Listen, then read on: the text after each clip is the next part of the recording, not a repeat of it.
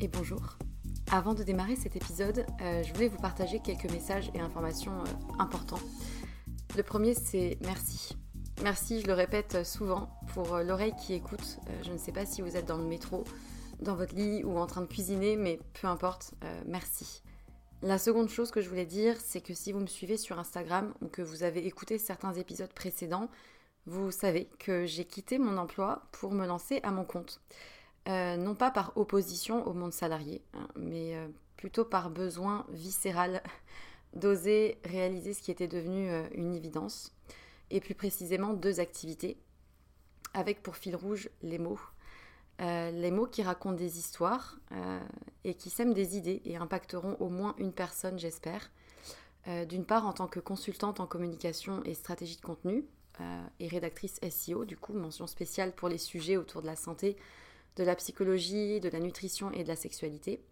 Euh, et ensuite les mots pour aider d'autres personnes à rayonner euh, par des suivis personnalisés réunissant mes connaissances en psychologie et en trauma, le tout infusé par une approche globale mêlant énergétique, tantra, polarité féminine et masculine, blocage émotionnel et outils somatiques sur lesquels je me forme depuis quelques temps.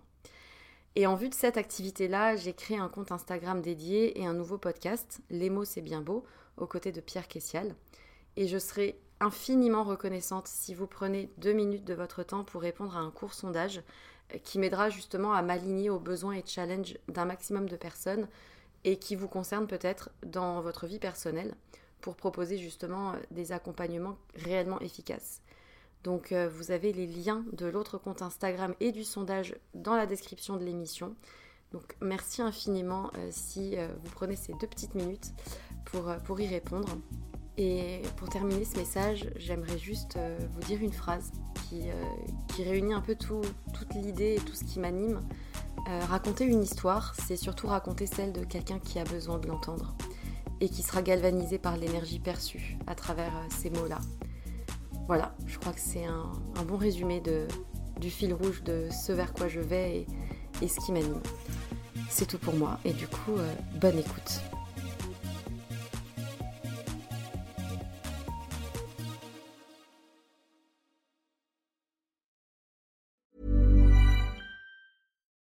Millions of people have lost weight with personalized plans from Noom, like Evan, who can't stand salads and still lost 50 pounds. Salads, generally, for most people, are the easy button, right? For me, that wasn't an option. I never really was a salad guy. That's just not who I am. But Noom worked for me. Get your personalized plan today at Noom.com. Real Noom user compensated to provide their story. In four weeks, the typical Noom user can expect to lose one to two pounds per week. Individual results may vary.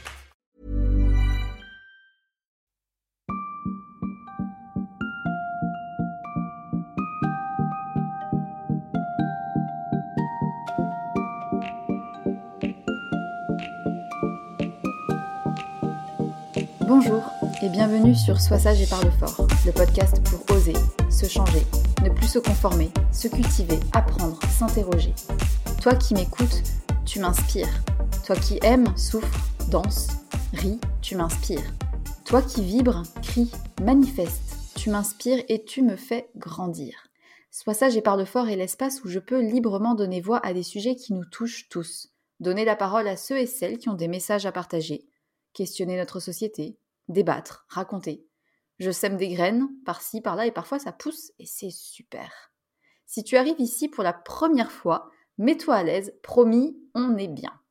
Puis si tu es déjà habitué des lieux, eh bien, merci. Merci mille fois pour ta présence, peu importe de quel pays tu m'écoutes. Sois sage et parle fort existe encore grâce à toi et à toutes les personnes qui m'offrent un peu de leur temps. En début d'année, nous avons été nombreux à suivre les séances des patients sur un divan dans la série En thérapie. Pour la première fois, une série tout entière a été consacrée à ce sujet encore bien tabou, la santé mentale. Enfin tabou. Pour préciser, disons que s'il est désormais admis qu'aller voir un psy peut aider, admettre qu'on en voit un est encore une autre chose. J'avais, je crois, déjà évoqué ce paradoxe au cours de l'épisode sur les psychothérapies. Il est vraisemblablement bien plus simple de dire que l'on a rendez-vous chez le dentiste que de déclarer que l'on doit aller faire un point dans le fauteuil du psy. Et encore, je suis gentille, je parle du cas psychologue.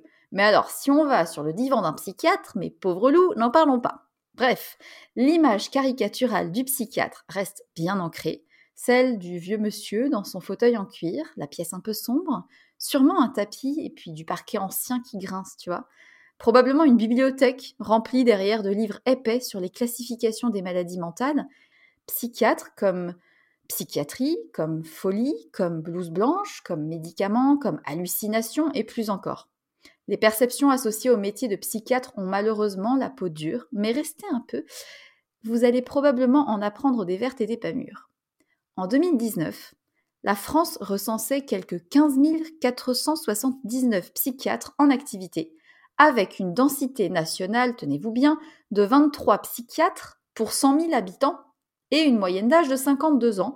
Pour le coup, le cliché se rapproche d'une réalité objective, celle d'un secteur délaissé par l'État, le parent pauvre de la médecine, comme on dit, et en plus d'avoir tendance à être perçu de manière inadaptée, la psychiatrie et plus largement la prise en charge de la santé mentale en France souffre d'inégalités immenses. De la répartition géographique de l'offre de soins en passant par les types de pathologies prises en charge et surtout les personnes étant suivies en psychiatrie, bref, c'est un bazar sans nom. Mehdi, as-tu relu tes fiches avant d'appuyer sur Play? Oui, oui, toi. Peux-tu me dire concrètement ce qui distingue un psychologue d'un psychiatre? Pourquoi ces métiers souffrent-ils d'autant de méconnaissances et de tabous? Quand on pense que le recours à la psychothérapie concerne quand même 4 millions de Français au cours de leur vie, ça paraît fou. Toutes les statistiques le répètent. Les Français, dont 70% de femmes, point important, sont toujours plus nombreux à faire la démarche de suivre une psychothérapie, mais toujours aussi peu à l'affirmer. Depuis quand prendre soin de sa santé mentale est-il tabou? J'ai mon idée et sur ce point, je te confère CF l'épisode sur les psychothérapies. Mais bon, trêve de blabla. Aujourd'hui, j'ai le grand plaisir de pouvoir parler de la psychiatrie du côté soignant. Et qui mieux qu'une personne directement concernée pour en parler? Il est celui qui dépoussière les étagères d'une profession pas assez connue. Il rend sa profession accessible, humaine et surtout fondamentale, encore plus à l'heure actuelle. Il offre une nouvelle image à ces prises en charge aussi variées que passionnantes, nous rendant tous concernés de près ou de loin par ces personnes qui, un jour, poussent la porte d'un service de psychiatrie ou du cabinet d'un médecin psychiatre. Et je vais le dire, oui, je suis suivie en psychothérapie depuis mes 18 ans, et sans ça, je ne serais pas du tout où j'en suis actuellement. J'ai eu la chance, vraiment, de toujours être accompagnée par des personnes compétentes, d'abord une femme psychiatre et puis ensuite un homme, avec entre les deux des consultations auprès de psychologues aux approches variées, ce n'est que depuis peu que j'affirme sans gêne ces rendez-vous, parce qu'oser, c'est déjà se donner le droit d'exister, et c'est immense. Pour revenir à l'épisode d'aujourd'hui, il faut revenir quelques mois en arrière lorsque j'ai découvert Hippolyte par le biais de son compte Instagram. Plus connu sous le nom de Psy and Coffee, il est à l'origine de cette bulle de douceur dans laquelle il propose une vision bienveillante et accessible de son métier. Une douceur dans les mots et dans les images, des explications toujours claires, et le quotidien d'un psychiatre 2.0 vu de l'intérieur. Si vous hésitiez encore, je suis sûre qu'à l'issue de notre échange, vous serez convaincu d'oser franchir les portes d'un cabinet en cas de besoin. Comme vous avez pu le constater en fil rouge des épisodes, la santé mentale est un sujet qui m'intéresse tout particulièrement et qui souffre selon moi d'une communication racoleuse. Les articles sur la santé mentale et la morosité des Français pullulent sur la toile, parfois de manière inappropriée, entre réseaux sociaux, coachs en tout genre et désinformation, il me semblait important de donner la parole à ceux qui sont les premiers acteurs du secteur de la santé mentale. Nous abordons ici un sujet aussi vaste qu'au complexe et je suis infiniment reconnaissante à Hippolyte d'avoir accepté de nous parler de son métier. Nous aborderons évidemment son quotidien de psychiatre, les raisons qui l'ont poussé à choisir cette voie, les doutes qu'il a pu avoir face à certaines pathologies, et au contraire celles qui le passionnent. Au vu de l'actualité, nous ne manquerons pas de parler de l'état des lieux de la santé mentale en France. Quels sont les moyens à disposition des soignants, les conséquences de la pandémie sur notre santé mentale et les solutions possibles? Puis aussi, parce que nous nous sommes croisés au détour des réseaux sociaux, peut-être aurions-nous intérêt à nous pencher sur les déviances qui peuvent en découler, ainsi que sur les pathologies mentales stigmatisées et méconnues. Avec l'espoir et la certitude que ce podcast pourra servir au plus grand nombre, bonne écoute à toi et bonjour Hippolyte, je vais te laisser le soin de te présenter et nous dire qui tu es.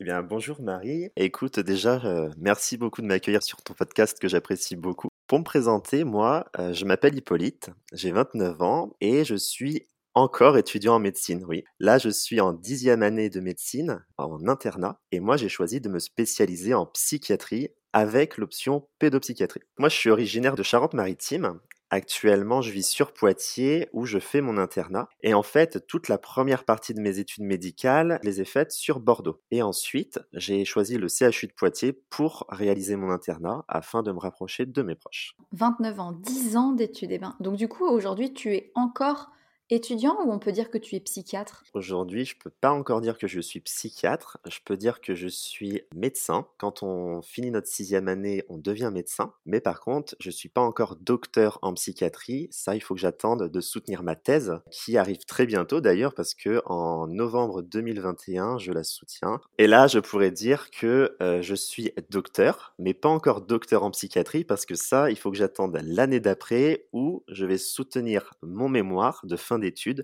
là, qui me donnera officiellement le titre de docteur en psychiatrie. Donc ça sera à la fin de mes études. Waouh, faut être déter hein, quand même, parce que du coup, ça va faire 11, 12 ans presque C'est 12 ans d'études, ouais, pour, euh, pour devenir pédopsychiatre. Ah oui, parce que si ça avait été, entre guillemets, psychiatre euh, si tu veux juste devenir psychiatre, si tu fais pas d'option, c'est un an de moins. Donc au lieu de que ce soit 12 ans, c'est 11 ans d'études. Voilà, le fait de faire une option, ça te rajoute un an d'internat en fait. On n'est plus à ça près, j'ai envie de dire. C'est exactement ça, au bout d'un moment, tu comptes plus. Hein. Je t'ai connu, enfin je t'ai découvert à travers ton compte Instagram Psy Coffee. Depuis quand tu as ce compte et pourquoi tu l'as créé? Qu'est-ce que tu y fais? Et est-ce que ben, les gens autour de toi sont au courant?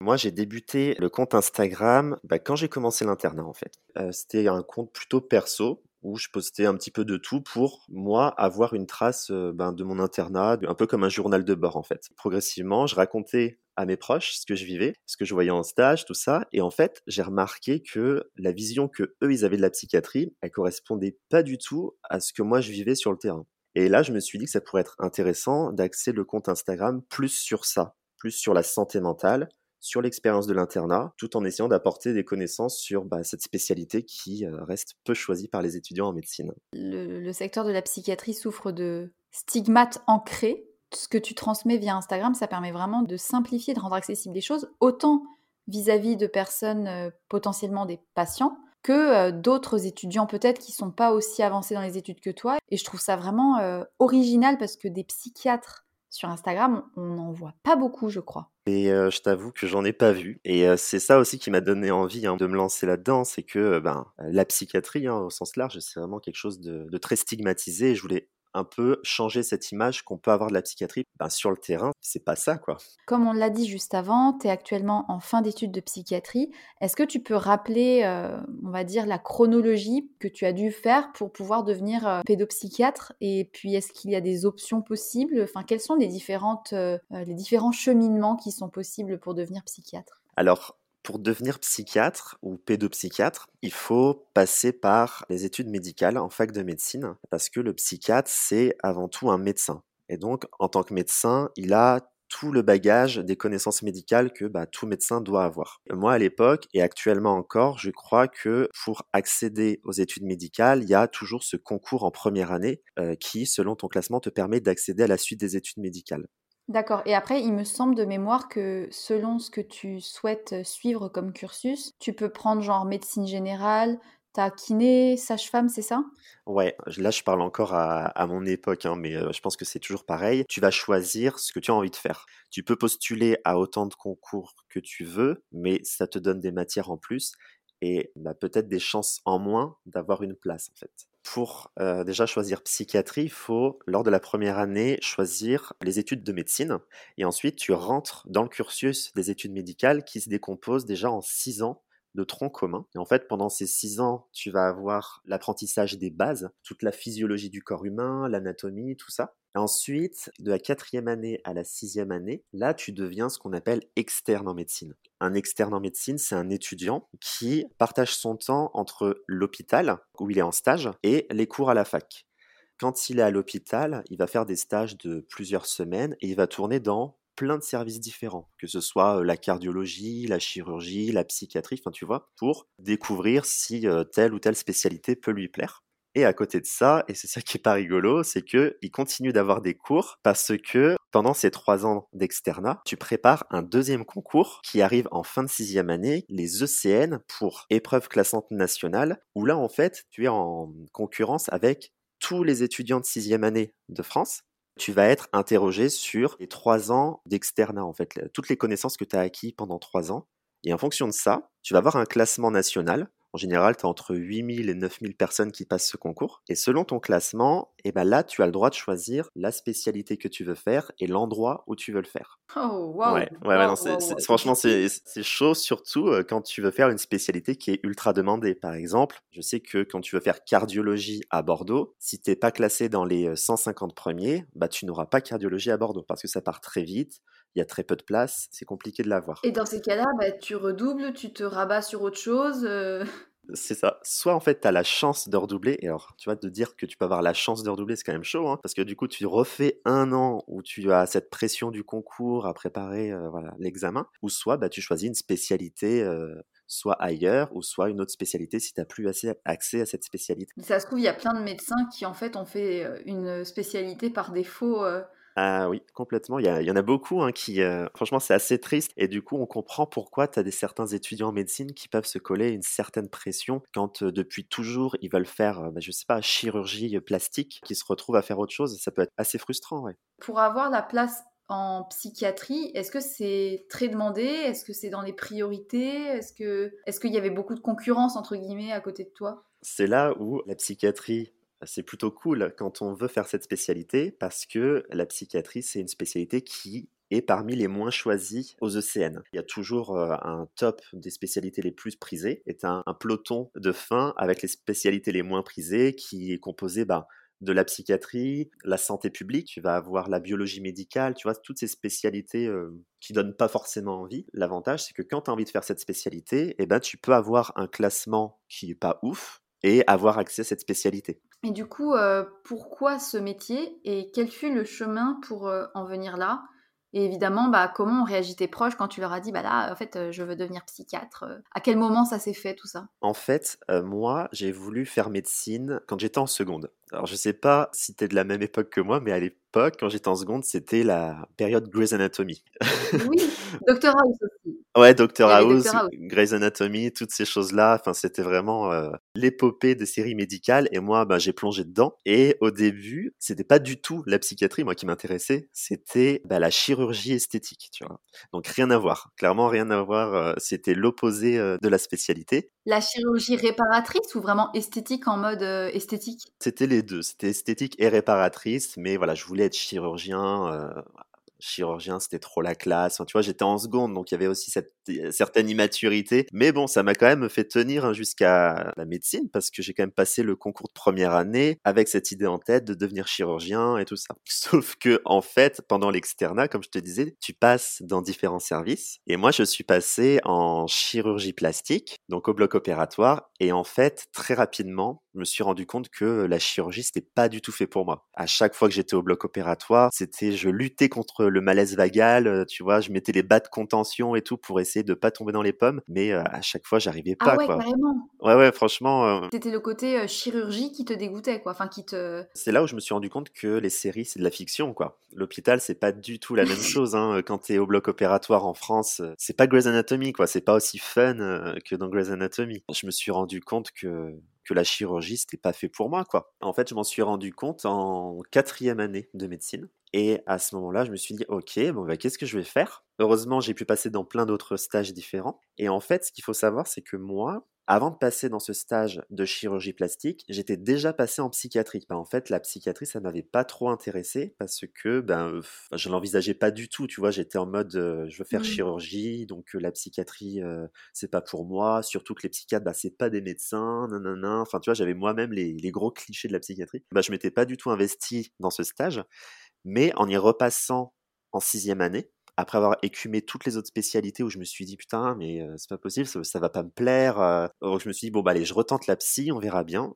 Et là au final c'était la révélation. Franchement grosse révélation parce que Bah, quand tu es en sixième année, tu as quand même six ans d'études médicales, tu as beaucoup plus de connaissances, tu as plus d'aisance avec les patients et on te donne plus de responsabilités. Tu étais tombé dans quel type de service en sixième année du coup? Alors en sixième année, j'étais dans un service d'hospitalisation adulte en service fermé pour les patients qui sont en soins sous contrainte. Donc c'était plutôt des pathologies assez lourdes, des personnes bipolaires en décompensation, des personnes schizophrènes en décompensation. C'était des trucs assez lourds, mais vraiment je me suis rendu compte que c'était quelque chose qui pouvait beaucoup me plaire parce que j'ai rencontré des patients, nous en médecine on appelle ça les patients coup de cœur, tu vois, c'est des patients qui te font comprendre que la spécialité c'est peut-être la bonne en fait. Ouais, ouais. Et en fait, moi, je me souviens de cette patiente, elle avait peut-être 50 ans. Elle avait aucun antécédent psy, hein, vraiment rien du tout. Et en fait, elle avait un délire qui était orienté autour du kidnapping d'un de ses enfants. C'est assez farfelu parce que cette patiente, elle avait un arrêt de ses règles dû à la ménopause en fait, mais ça, elle l'avait pas interprété comme ça. Et pour elle, elle avait créé un délire autour de ça en se disant bah si j'ai plus mes règles, c'est que je suis enceinte. Et du coup, elle avait élaboré ce délire pendant des mois et des mois et un jour en fait, elle s'est évanouie dans sa cuisine et elle s'est réveillée et puis là en fait son délire était orienté sur le fait que bah, il y avait la mafia qui était venue lui kidnapper son enfant et vraiment son délire lui engendrait énormément de souffrance par rapport à ça. Enfant qui n'existait pas. Hein. n'existait pas de fait puisqu'elle est... Oh non mais attends mais du coup mais mais ça peut arriver à tout le monde quoi. Enfin elle a fait un délire un délire. Voilà, c'est ça. Et en fait, au-delà du délire, c'est pour ça qu'elle était hospitalisée, hein, pour qu'on essaye de traiter ça. En fait, moi, ce qui m'a vraiment marqué chez cette patiente, c'est vraiment la souffrance authentique dans son regard. Enfin, quand euh, elle te racontait son histoire, enfin, tu étais pris en fait dans son histoire et tu voyais que elle, elle y croyait dur comme fer. Et franchement, c'était assez difficile à, à, tenir, quoi, parce que tu te dis, waouh, la souffrance, en fait, ça peut toucher tout le monde et quel que soit ton milieu professionnel en fait parce que cette dame je sais plus ce qu'elle faisait comme métier mais elle devait être cadre ou enfin tu vois quelque chose ouais c'était quand même assez dingue hein. donc voilà elle faisait partie des patients où je me suis dit ah ouais franchement la psychiatrie ça, ça peut être vraiment cool quoi. Ouais c'est passionnant tu vois des choses que tu vois pas ailleurs et tu découvres l'humain sous toutes ses facettes les plus dingues quoi. Enfin quand je dis dingue, c'est pas dans le sens péjoratif, mais dans le sens le cerveau fait des choses parfois incroyables. C'est ça. Complètement. Et c'est vraiment cette souffrance, vraiment la souffrance psychique plus que le délire en fait, plus que la symptomatologie délirante. Et cette souffrance psychique, en fait, je me suis rendu compte que elle concernait tout le monde. Au cours de l'internat, je l'ai retrouvée chez tous les patients que j'ai rencontrés, mais c'est que en dehors de l'hôpital, cette souffrance psychique, on la rencontre ben, chez tout le monde, quoi. Et c'est vraiment ce côté-là qui m'a beaucoup plu, d'aider les gens à, apaiser cette souffrance. Quand tu as découvert euh, en toi cette vocation, tu l'as peut-être partagé à tes proches ou à tes amis. Quelle fut la réaction autour de toi? Alors, c'est rigolo parce que je repense à ce moment où j'ai dit à mes proches que j'allais choisir la psychiatrie. Et là, ils avaient tous la même réaction. Mais c'est la réaction de monsieur et madame tout le monde. Et puis même moi, ces réactions, je les avais avant. C'était beaucoup d'étonnement, d'incompréhension et surtout de l'inquiétude avec euh, bah, des phrases du type euh, Mais t'as pas peur des patients? T'as pas peur de devenir fou ?»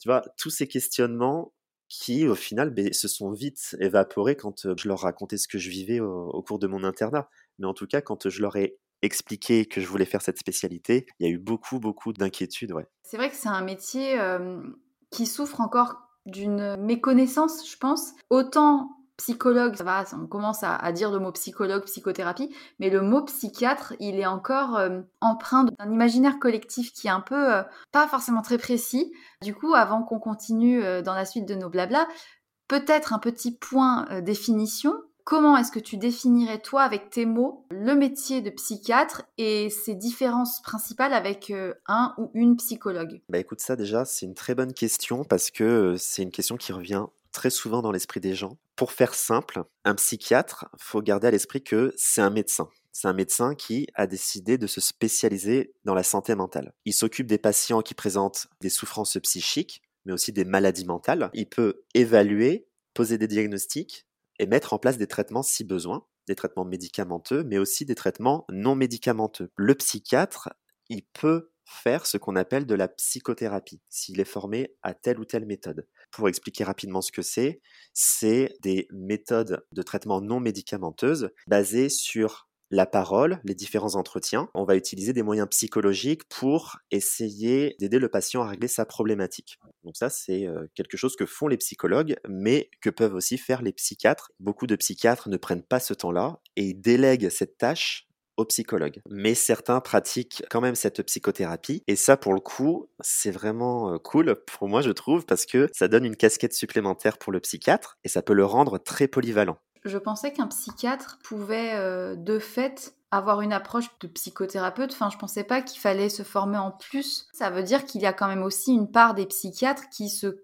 entre guillemets, cantonnent de donner des médicaments adaptés par rapport aux différentes euh, problématiques ou différentes angoisses, quoi. C'est ça. Et en fait, quand tu es psychiatre, tu sais mener des entretiens et en fait, tu sais faire une psychothérapie qu'on apprend, c'est la psychothérapie de soutien. C'est-à-dire que tu vas écouter les problématiques du patient, tu vas reformuler, tu vas essayer de lui apporter ton soutien, mais c'est juste cette forme de psychothérapie qu'on sait tous faire, on va dire. Mais après, tu as énormément de psychothérapies qui existent, comme la TCC, euh, la psychanalyse, le MDR, enfin tu vois, il y a plein, plein, plein de choses. Et là, faut vraiment se former pour pouvoir être apte à le proposer à nos patients. Et aussi, chose importante, c'est que, étant donné que c'est un médecin, le psychiatre il est remboursé par la sécurité sociale. Ensuite, les psychologues cliniciens, les psychologues qui ont décidé de se spécialiser dans euh, la santé mentale, tu peux choisir entre la psychologie euh, du travail, la psychologie euh, clinique. Enfin, tu vois, il y a plein de branches différentes. Et donc, les psychologues cliniciens, eux, ils sont passés par la fac de psychologie. Donc, ils ont tout le bagage sur la psychologie que les psychiatres, nous, on n'a pas eu pendant notre cursus médical. D'accord? Ils sont pas remboursés actuellement. De manière générale, c'est c'est pas trop remboursé et c'est, je pense, une des choses qui fait que les gens sont un peu réticents à les consulter. Bah, c'est bizarre parce que pourtant, il ressort des chiffres que les gens ont plus la facilité à aller pousser un cabinet de psychologie, enfin d'un psychologue, que celui d'un psychiatre, quand bien même la psychiatrie est de base remboursée à hauteur de 39 euros. Si jamais il y a un dépassement d'honoraires, euh, ce qui est souvent le cas, on va dire, dans un cabinet psychiatre, une prise en charge ou non par la mutuelle qui vient en complément. Et comme tu l'as très bien dit, les psychologues ne sont pas remboursés. Il y a parfois une prise en charge des mutuelles mais je pense quand même que si on devait faire un portrait robot de la personne qui va voir euh, un ou une psy, psychiatre et psychologue d'ailleurs, c'est principalement des femmes et souvent des personnes de CSP+, parce que ça veut dire qu'ils ont les moyens, on va dire, quelque part de se payer des séances, alors qu'en psychiatrie, les personnes qui sont face potentiellement un jour à un psychiatre sont plus souvent des classes un peu plus défavorisées ou alors des cas où il y a des pathologies euh, mentales qui nécessitent des soins euh, réguliers du style euh, bah, schizophrénie, bipolarité, etc. et où il y a du coup besoin d'un traitement et d'un suivi quand même, je pense, un peu plus fort. voilà. Ouais, ouais, mais tu as tout à fait raison. Hein. C'est vrai que ben, on va voir un psychiatre parce que soit on a une maladie mentale, ou soit parce qu'on sait que c'est remboursé. Ça enferme le rôle de psychiatre dans ce, ben, dans ce rôle-là, de prescripteur de médicaments, de poste de diagnostic. Mais en fait, c'est pas que ça. Il y en a beaucoup, effectivement, qui font ça, mais pas tous. Et ça, c'est important à savoir. Le problème, c'est qu'en fait, aujourd'hui, quand tu veux être pris en charge par un psychiatre. Si tu tapes psychiatre sur Doctolib, déjà, il n'y en a pas beaucoup qui sont psychiatres euh, et qui se mettent sur Doctolib parce que je pense que c'est un peu du contact. Enfin, il y a une espèce de. Ouais, euh, c'est pas si évident que ça. Et puis, il y en a beaucoup qui prennent pas de nouveaux patients. Ou alors, il faut avoir un courrier de son médecin ou alors avoir été pris en charge dans un service psychiatrique et du coup être suivi ensuite par les psychiatres du service. Enfin, c'est pas si évident que ça, alors que aller voir un psychologue, c'est aussi vachement plus accessible. Je pense que les psychologues, du coup, ils ont pas autant euh, ce côté euh, service public, etc. Et du coup, ils ont plus ce côté communication sur euh, leur prise en charge. En tout cas, c'est l'impression que j'ai. Après, je pense qu'il faudrait poser la question à, un psychologue, du coup, directement. je pense qu'ils seront beaucoup plus aptes à répondre. Mais oui, effectivement, ça peut être une, façon de voir les choses. Hein. Et toi, concrètement, euh, est-ce que tu as eu euh, un coup de cœur ou des spécialités qui t'ont vraiment, vraiment passionné? Pourquoi? Et puis, bah, au contraire, euh, quelles sont les pathologies ou les approches qui te plaisent moins? Ce qu'il faut savoir, c'est que quand j'étais à Bordeaux, pendant la première partie de mes études médicales et pendant l'externat, j'ai pas pu passer en pédopsychiatrie. Les stages n'étaient pas ouverts pour la pédopsychiatrie, donc je connaissais pas du tout. J'ai choisi l'internat en imaginant faire de la psychiatrie adulte exclusivement. Sauf que pendant ma première année d'internat, c'est là où j'ai découvert la pédopsychiatrie. Je suis passé dans un stage en psychiatrie de l'adolescent. Et là, Vraiment, j'ai hyper accroché à cette population. Les problématiques, euh, c'était complètement différent de l'adulte. Les interactions avec l'environnement qui sont hyper déterminants. La clinique qui est très complexe. L'enfant et l'adolescent, c'est des êtres en constante évolution. Et du coup, en tant qu'interne en psychiatrie, ça te fait faire une gymnastique intellectuelle pour comprendre un petit peu ce qui se passe poser des diagnostics et orienter la prise en charge. Donc ça, par rapport à la, la population, j'ai vraiment beaucoup accroché à la pédopsychiatrie donc adolescent, puis après j'ai découvert l'enfant, donc pareil, super intéressant. Mais j'aime aussi travailler avec l'adulte, tu vois. C'est un petit peu mon problème, c'est que j'aime bosser avec tout le monde et j'arrive pas à choisir une seule population. Donc c'est pour ça que j'ai choisi de faire l'option pédopsychiatrie pour avoir euh, ben, un an de formation supplémentaire et pouvoir euh, à terme, si je veux, faire exclusivement de la pédopsychiatrie. Mais je pense que je continuerai de bosser avec les adultes parce que j'aime beaucoup ça aussi. Est-ce qu'il y a des pathologies qui te passionnent, on va dire, plus que d'autres? Euh, Moi j'aime beaucoup les troubles anxieux. Les troubles anxieux, c'est un petit peu mon dada. Tout ce qui est phobie, euh, troubles paniques, agoraphobie. J'aime beaucoup les troubles anxieux, mais à contrario, il y a d'autres choses que j'aime un petit peu moins, comme par exemple euh, l'addictologie parce que c'était euh, moi je trouve que c'est très frustrant parce qu'il y a beaucoup de rechutes et puis il y a aussi les pathologies dites lourdes comme euh, la schizophrénie, la bipolarité, mais surtout en décompensation. Quand euh, les patients sont en décompensation de leur pathologie, là il y a souvent un certain degré d'urgence, comme par exemple dans la décompensation maniaque de la bipolarité, ça reste quand même très impressionnant, c'est toujours hyper sport à prendre en charge. Donc voilà, tout ce qui fait une grosse décharge d'adrénaline, moi j'ai un petit peu de mal. Gestion du stress, tout ça, même les psychiatres ils sont concernés, hein, c'est pas facile. Ah mais tout le monde est touché, ouais, parce que c'est important. On fait une spécialité qui demande quand même pas mal de soi, et donc parfois c'est difficile à gérer, parfois c'est facile à gérer, mais en tout cas oui, on reste humain avant tout. Et est-ce que du coup tu as déjà été effrayé ou en colère face à certaines situations? Est-ce que tu as déjà eu peur? Alors moi, j'ai jamais eu peur pour moi. À chaque fois que j'ai été confronté à des situations, j'ai jamais eu peur pour moi, mais par contre, peur pour les patients, oui, et ça, ça arrive de temps en temps. Autant en psychiatrie, il n'y a pas énormément de situations d'urgence vitale, comme on peut avoir dans d'autres spécialités, autant il y en a une situation qui est la bête noire des psychiatres, c'est le suicide. Parce que faut pas oublier que tous les ans, c'est environ 10 000 personnes qui se suicident en France. Et donc, quand on est face à des patients qui présentent des idées suicidaires, eh ben, on va évaluer ces patients, on va évaluer la crise suicidaire et selon ce qu'on aura vu pendant l'évaluation, on va orienter la prise en charge. Parfois, on hospitalise quand c'est vraiment euh, compliqué et qu'on veut protéger le patient, mais parfois, on n'a pas de gros critères d'hospitalisation et on décide de faire repartir le patient à la maison. Le risque de passage à l'acte, en fait, il est toujours présent et même si on est formé, on n'a pas encore des cours de télépathie. Donc on lit pas trop dans les pensées encore. Euh, voilà. Donc c'est toujours une prise de risque hein, pour le praticien. Ouais, je me doute parce que tu te dis, j'ai fait mon entretien, je pense qu'il est à peu près stable, est-ce que je le renvoie, est-ce que je le garde, mais en même temps, j'ai peut-être pas forcément de place, est-ce que qu'est-ce que je fais Ouais, ouais, ça c'est compliqué. Alors chez les adultes, hein, c'est compliqué, mais alors chez les adolescents, c'est c'est chaud aussi hein, de se dire, je, je fais repartir un adolescent qui a des idées suicidaires. Les idées suicidaires, c'est pas nécessairement un critère d'hospitalisation en soi. On peut le travailler sur l'extérieur. Donc euh, voilà, c'est quelque chose de difficile à gérer. C'est la bête noire des psychiatres. En tout cas, c'est ma bête noire à moi, et je suis jamais hyper à l'aise face à ça. Mais après, sinon, concernant les situations impressionnantes, oui, j'en ai vécu quelques-unes. Ce qui moi m'impressionne toujours c'est la décompensation maniaque dans la bipolarité. Ouais, c'est impressionnant. C'est à voir au moins une fois dans sa vie quand on travaille pas en psychiatrie pour se faire une idée de ce que c'est. Hein. Et ça ressemble à quoi? Le patient, tu vas le voir, il va être exalté, peut devenir très familier, être accéléré psychiquement, donc c'est-à-dire que les pensées vont très vite. Physiquement aussi, il va être très agité, il va bouger partout. Aussi, il peut être désinhibé et se mettre en danger. Dans ces moments-là,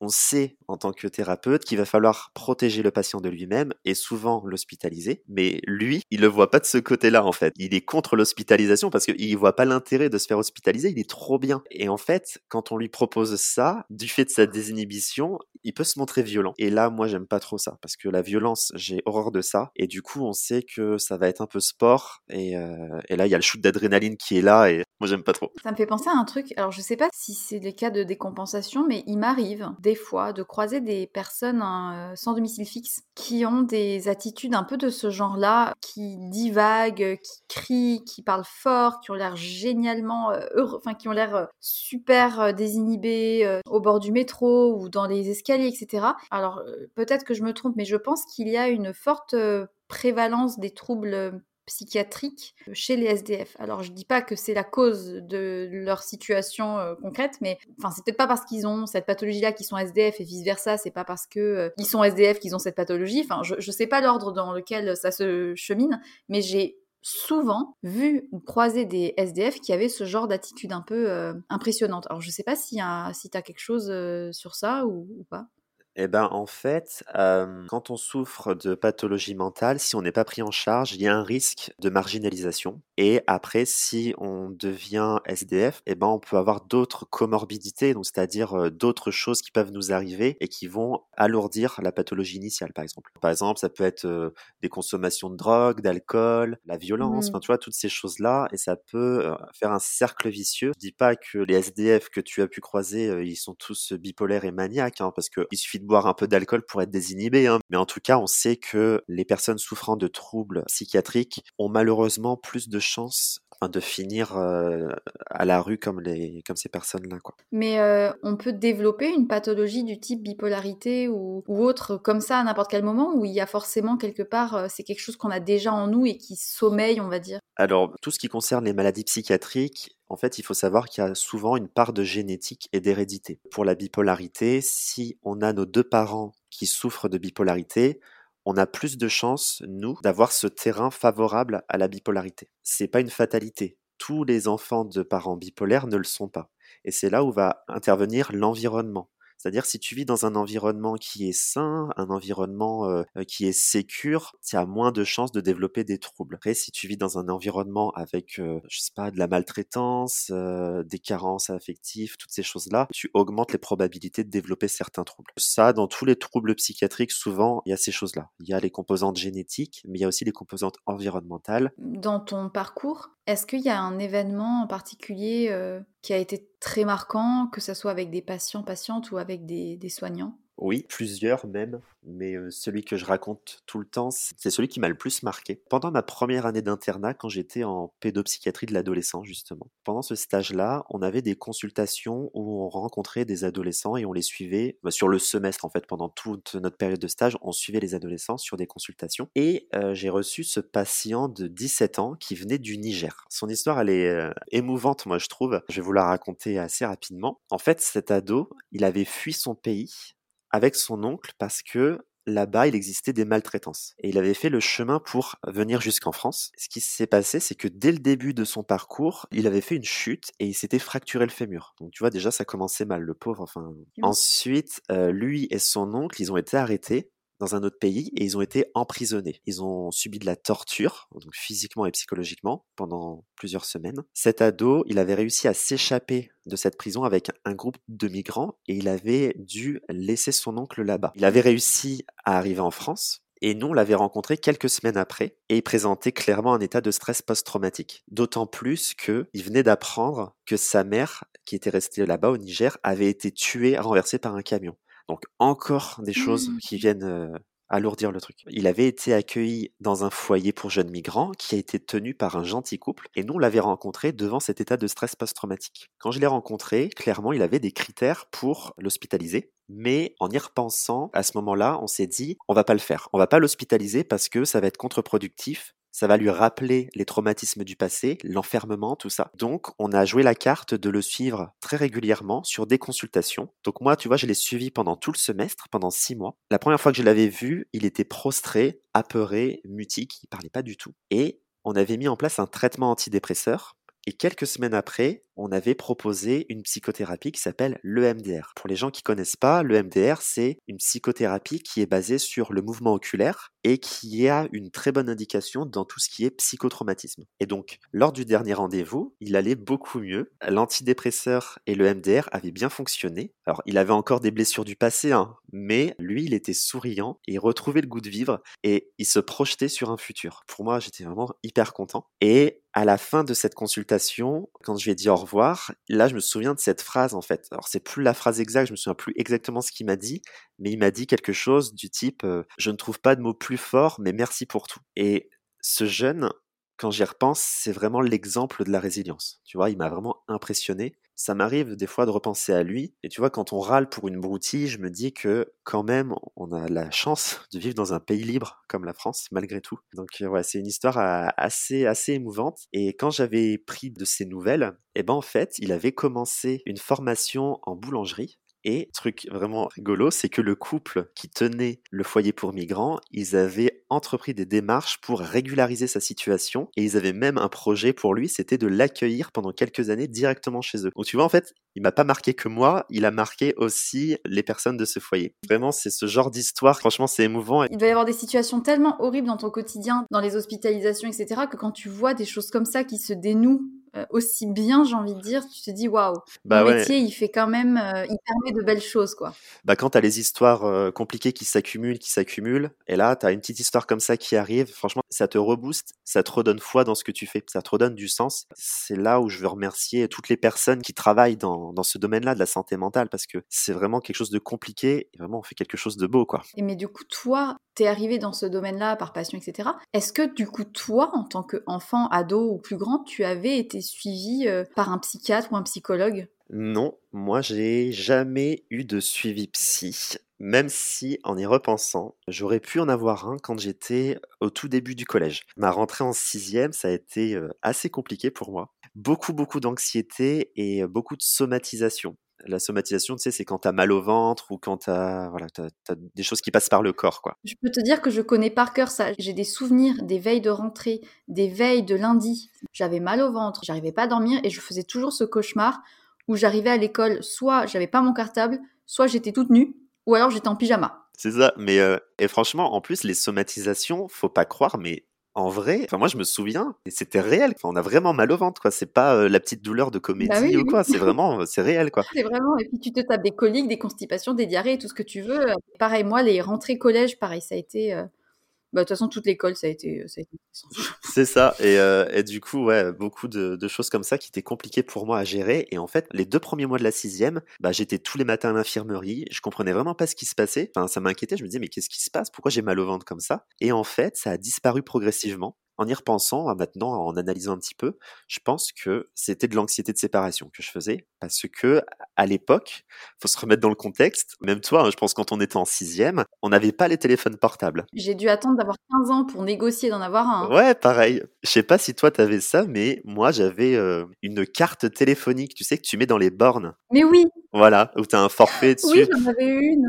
À l'époque, moi j'avais pas ça. Je pense que j'avais peur de louper le bus le soir et de pas réussir à rentrer chez moi. Et je pense que tout ça, ça devait créer de l'anxiété. Et ça devait être sûrement ça en fait que j'ai eu à l'époque. Mais non, après moi j'ai jamais vu de psy, quel qu'il soit. Mais voilà, ça aurait pu être le moment à cette période-là. En y repensant, je pense que ça aurait été super bien pour moi aussi d'en avoir euh, un plus tôt, avant, mais bien avant mes 18 ans. Et c'est marrant que tu parles d'aller à l'infirmerie parce qu'en fait, ma maman est infirmière scolaire dans un collège en REP. C'est des collèges où c'est pas facile. Et euh, je pense que une très grande partie des enfants et des adolescents qu'elle reçoit, ce sont bah, des personnes qui sont en fait euh, en souffrance, euh, qui ont mal au ventre ou qui ont mal à la tête, mais qui derrière, en fait, il faut creuser. Et en fait, pour parler régulièrement avec elle, le nombre de jeunes qui sont dans une souffrance de fait d'un environnement familial euh, propice à un mal-être, du fait d'une situation personnelle qui est compliquée, du fait de violences dans la famille. Il y a un grand, grand nombre de- d'enfants et d'adolescents auxquels elle est confrontée et qui relèvent de, fait, d'un soin euh,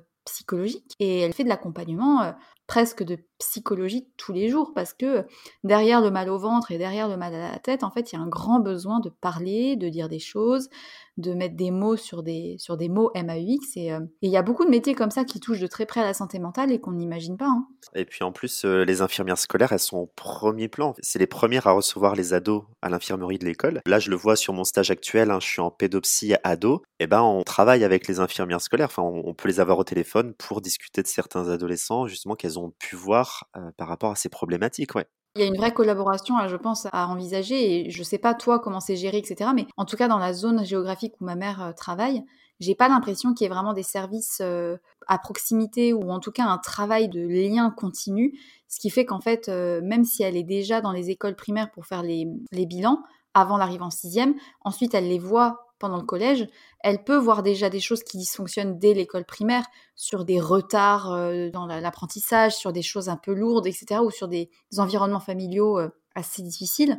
Mais euh, je pense qu'il y a encore beaucoup de travail à faire sur le lien entre les différentes structures, les écoles, les services de psy, les cabinets, etc., où il y a peut-être un, lien qui, manque encore un peu. Ouais, ouais, non, mais t'as raison. Et c'est là où, où le travail interdisciplinaire, il est hyper important parce que chez les enfants et chez les adolescents, l'environnement, c'est la famille, mais c'est aussi énormément l'école. Et l'école, elle joue un rôle très très important dans le développement.